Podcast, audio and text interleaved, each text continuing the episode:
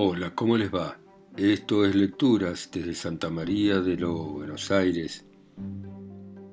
Esta ciudad tan multifacética en este continente de tantos colores, de tantas luces y de sombras, ¿no? Y vamos a continuar con la lectura de El lobo estepario, esta tremenda novela de Hermann Hesse. Y continúa de esta manera.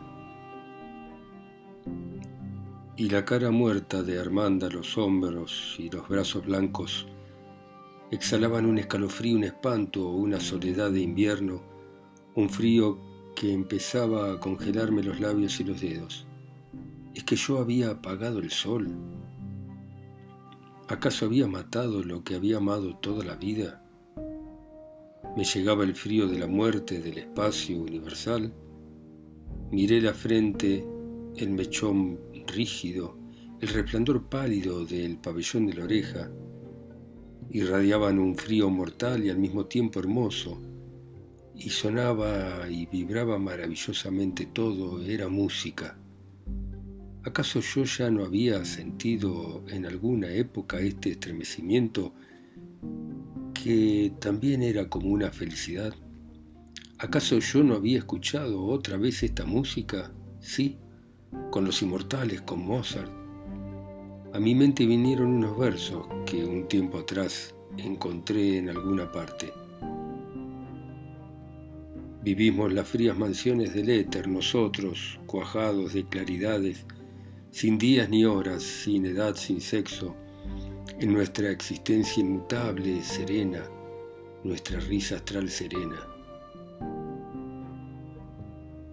En ese momento se abrió la puerta y entró sin que yo lo conociera hasta después de haberlo visto dos veces, Mozart, sin trenza, sin pantalones cortos, sin zapatos con hebilla, vestido como un hombre moderno. Tomó asiento cerca de mí. Estuve por decirle algo, por tomarlo para que no se manchase con la sangre del pecho de Armanda, pero se sentó y se entretuvo con unos pequeños aparatos e instrumentos. Estaba muy interesado en lo que hacía, dándole vueltas a clavijas, a tornillos, y yo miraba sus dedos hábiles que con tanto gusto hubiera deseado ver alguna vez tocar el piano. Lo miré pensativo, o mejor dicho, no, lo miré alucinado, como perdido contemplando sus dedos inteligentes y reconfortado y sobrecogido por la sensación de proximidad con él. Y no puse el menor cuidado en lo que hacía ni en lo que estaba atornillando o tocando. Era un aparato de radio que acababa de montar y acababa de encender y luego lo conectó a un altavoz y dijo, se oye en Múnich, el concierto grosso en Fa mayor de Händel. Y para mi asombro y para mi indignación, el embudo de lata empezó a vomitar una mezcla de mucosa bronquial y de goma masticada que los dueños de abonados a la radio y gramófonos han convenido en llamar música. Y detrás de la cosa viscosa que salía como uno ve detrás de una costra gruesa de suciedad un cuadro hermoso, se podía reconocer la estructura noble de aquella música celestial, su regia armadura, su aliento secreto sereno y lo majestuoso de su melodía. ¿Pero qué hace usted, Mozart? grité indignado. ¿Pero en serio nos hace esa porquería a mí y a usted? ¿No dispara usted ese aparato espantoso el triunfo de nuestro siglo, la última arma victoriosa en la lucha a muerte contra el arte, ¿eso está bien, Mozart? ¿Cómo se reía entonces el hombre siniestro? ¿Cómo se reía como un espectro sin ruido y destrozando todo con su risa? Con placer observaba mi angustia, daba vueltas a los tornillos, manipulaba el embudo del gramófono y riendo dejó la música envenenada, sin espíritu, desfigurada, que se filtraba por el espacio y riendo me contestó, por favor, no sea patético, hombre. ¿Ha oído usted el retardando? Un capricho, ¿eh? Bueno, deje entrar en su alma el pensamiento de este retardando. ¿No oye los bajos? avanzan como dioses. Deje penetrar este capricho de Händel en su corazón inquieto y tranquilizarlo. Escuche, hombre, por una vez, escuche cómo detrás del velo irremediablemente idiota de este aparato pasa majestuosa la música de esta lejana figura, esta música divina. Ponga atención, se puede aprender algo.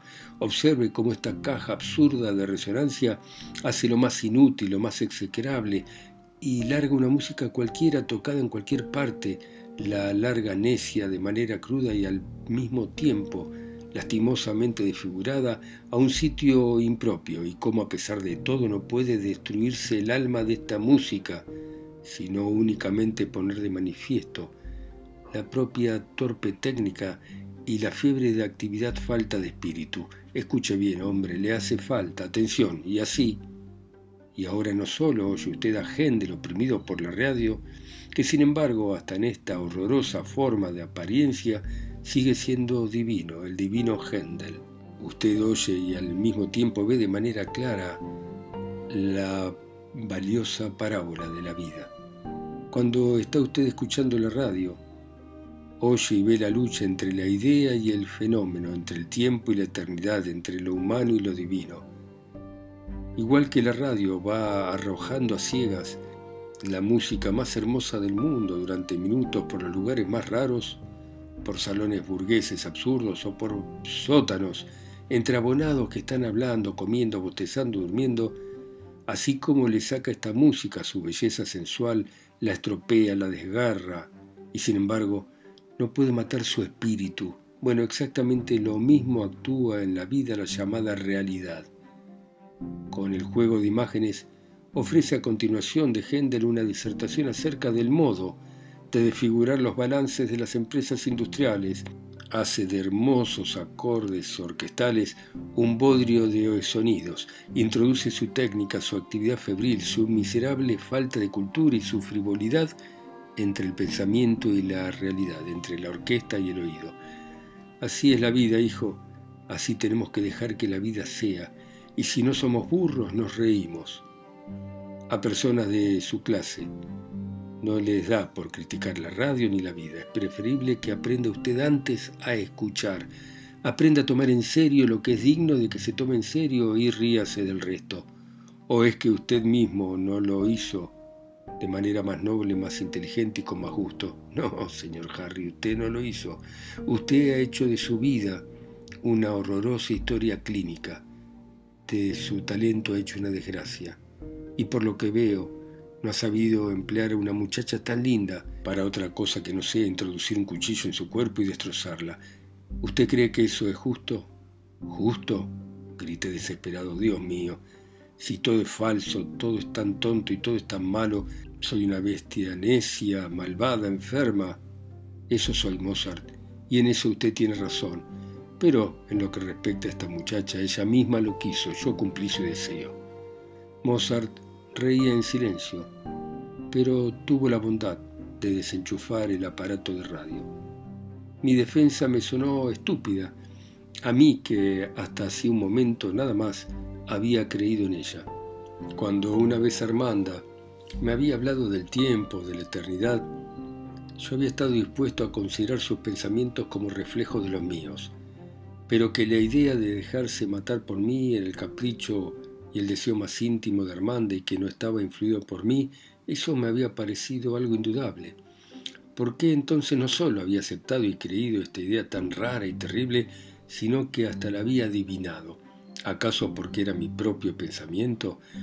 ¿O porque había asesinado a Amanda en el momento de encontrarla desnuda en los brazos de otro? Llena de sarcasmo resonaba la risa de Mozart. Harry, usted es un farsante. Esa pobre muchacha solo había deseado de usted una puñalada.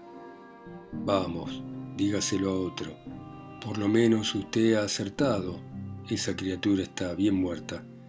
Es hora de que se dé cuenta de las consecuencias de su galantería hacia esta muchacha. O usted va a esquivar las consecuencias. Es que usted no entiende, grité, yo esquivar las consecuencias, solo quiero expiar mis culpas, poner las cabezas debajo de la guillotina o en la horca y dejarme castigar y destruir. Burlonamente me miraba Mozart. Qué patético es usted. Todavía tiene que aprender del humor, Harry. El humor siempre es algo patibulario, ¿no? Y si es necesario, lo va a aprender usted en el patíbulo. ¿Está dispuesto a eso? Bueno, vaya el juez, sufra con paciencia todo ese tema divertido de los agentes de la justicia hasta el momento en que lo decapiten o lo ahorquen una mañana temprano en el patio de una cárcel. ¿Está dispuesto a eso? De pronto una inscripción brilló delante de mí. Ejecución de Harry. Y yo asentí. Un patio desmantelado entre cuatro paredes, pequeñas ventanas de rejas, una guillotina bien cuidada, una decena de caballeros de traje de levita y yo tiritando en el ambiente gris de la madrugada, con el corazón oprimido por el miedo. Cuando me lo ordenaron avancé y me puse de rodillas. El juez y los demás carraspearon y desenrolló un papel y leyó, señores, acá está Harry Haller, responsable y acusado del abuso de nuestro teatro mágico. Harry no solo ofendió el arte sublime al confundir nuestra hermosa galería con la realidad y apuñalar a una hermosa muchacha con un fantástico cuchillo, y también tuvo la intención de usar nuestro teatro sin la menor pizca de humor como una máquina de suicidio. Por todo eso nosotros condenamos a Haller al castigo de la vida eterna y a la pérdida de 12 horas del permiso de entrada en el teatro. También el acusado va a ser objeto por una vez de nuestra risa. Así que señores, atención, a la una, a las dos, a las tres, y todos empezaron a reírse con una precisión impecable. Era una carcajada sonora y a coro, una carcajada del otro mundo, era terrible y apenas soportable para un ser humano. Cuando me di vuelta estaba Mozart a mi lado como antes, y me tocó el hombro y me dijo, mm, ya escuchó su sentencia. No tendrá más remedio que acostumbrarse a seguir oyendo la música de la radio de la vida. Le va a ser bien. Tiene usted poco talento, querido y tonto amigo, pero así poco a poco va a ir entendiendo lo que se le exige. Se va a hacer cargo del humor de la vida, del humor patibulario de esta vida. Claro que usted está dispuesto en este mundo a todo menos a lo que se le exige. Está dispuesto a matar chicas, está dispuesto a dejarse ejecutar, estaría dispuesto a dejarse martirizar y flagelarse durante cien años o no. Sí, con toda mi alma, exclamé miserablemente. Bueno, es natural. Para todo espectáculo necio y falto de humor se puede contar con usted, señor de alto vuelo, para todo lo patético y sin gracia. Pero a mí no me gusta.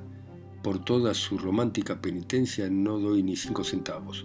¿Usted quiere ser ajusticiado? ¿Quiere que lo ahorquen, que le corten la cabeza? Por ese ideal estúpido usted sería capaz de cometer montones de asesinatos. Usted quiere morir, cobarde, pero no quiere vivir. al diablo. Es precisamente lo que usted tiene que hacer, vivir. Merecería ser condenado a la pena más grave. ¿Y qué pena sería esa? Por ejemplo, revivir a la muchacha y casarse con ella. No, a eso no estaría dispuesto. Habría una desgracia. Como si no fuese ya bastante desgracia lo que hizo.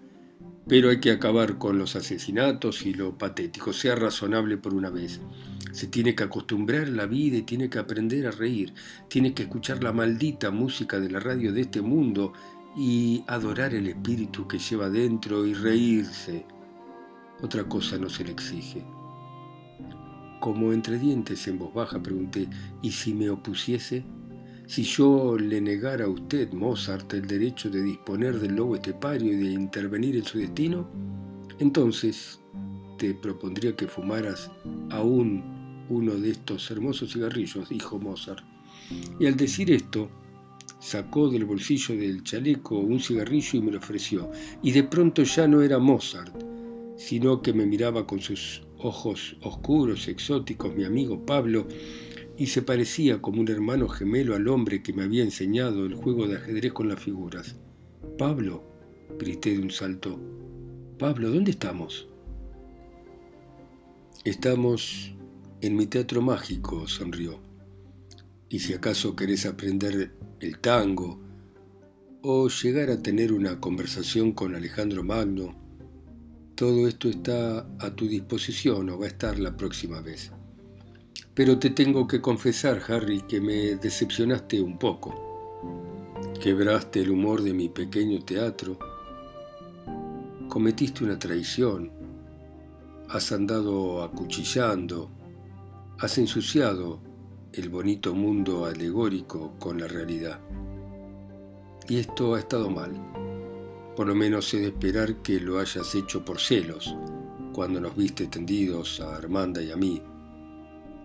Desgraciadamente no has sabido manejar a esa figura, creí que habías aprendido mejor el juego, en fin, todo eso se puede corregir.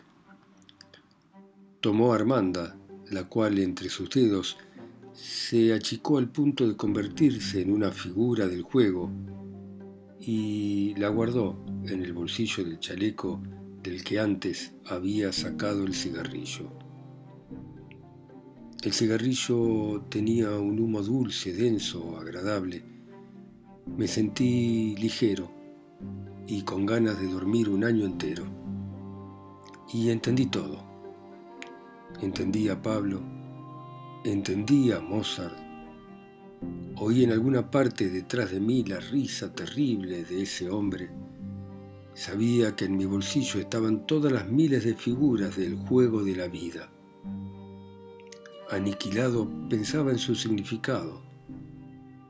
Tenía el deseo de empezar de nuevo el juego, de volver a entregarme a sus tormentos otra vez, de estremecerme de nuevo y de recorrer una y tantas veces como fuera posible el infierno de mi interior. Alguna vez llegaría a saber mejor jugar el juego de las figuras. Alguna vez aprendería a reír. Pablo me esperaba. Mozart en alguna parte también me esperaba. Bueno, muy bien. Hemos terminado con El Lobo Estepario. Esta fue la décima novela de Hermann Hesse y la publicó en el año 1927 y tiene, por supuesto, mucho de autobiográfico y, por supuesto, mucho de fantasía. Y de alguna manera, el lobo estepario reflejó la crisis espiritual de Hess en la década de 1920, cuando se había separado de su esposa y aislado con una tremenda incapacidad para relacionarse con el mundo, pensó en el suicidio. Y como suele ocurrir con el arte, cambió su desgracia o su crisis espiritual o como querramos llamarla, en este libro, que de alguna manera nos hace preguntar a todos, ¿quiénes somos? qué queremos, qué deseamos, qué esperamos de la vida, a dónde vamos. Y tal vez lo más importante es que inmersos en la tragedia de la vida, en nuestra mortalidad, tenemos que disfrutar de esta experiencia única que se nos ha brindado, de relacionarnos con el mundo, con la gente, con el amor, con lo bueno y con lo malo, con lo feo y con lo hermoso y ser felices cada uno a su manera, aprendiendo a encontrar el humor y la risa aún en medio de los momentos más tristes y más oscuros de nuestra existencia. Bueno, gracias por escuchar ustedes en sus países, ciudades, continentes, islas o pueblos a El Lobo Estepario de Germán Gess a través de mi voz acá sola y lejos, en Santa María de los Buenos Aires. Chau, hasta mañana.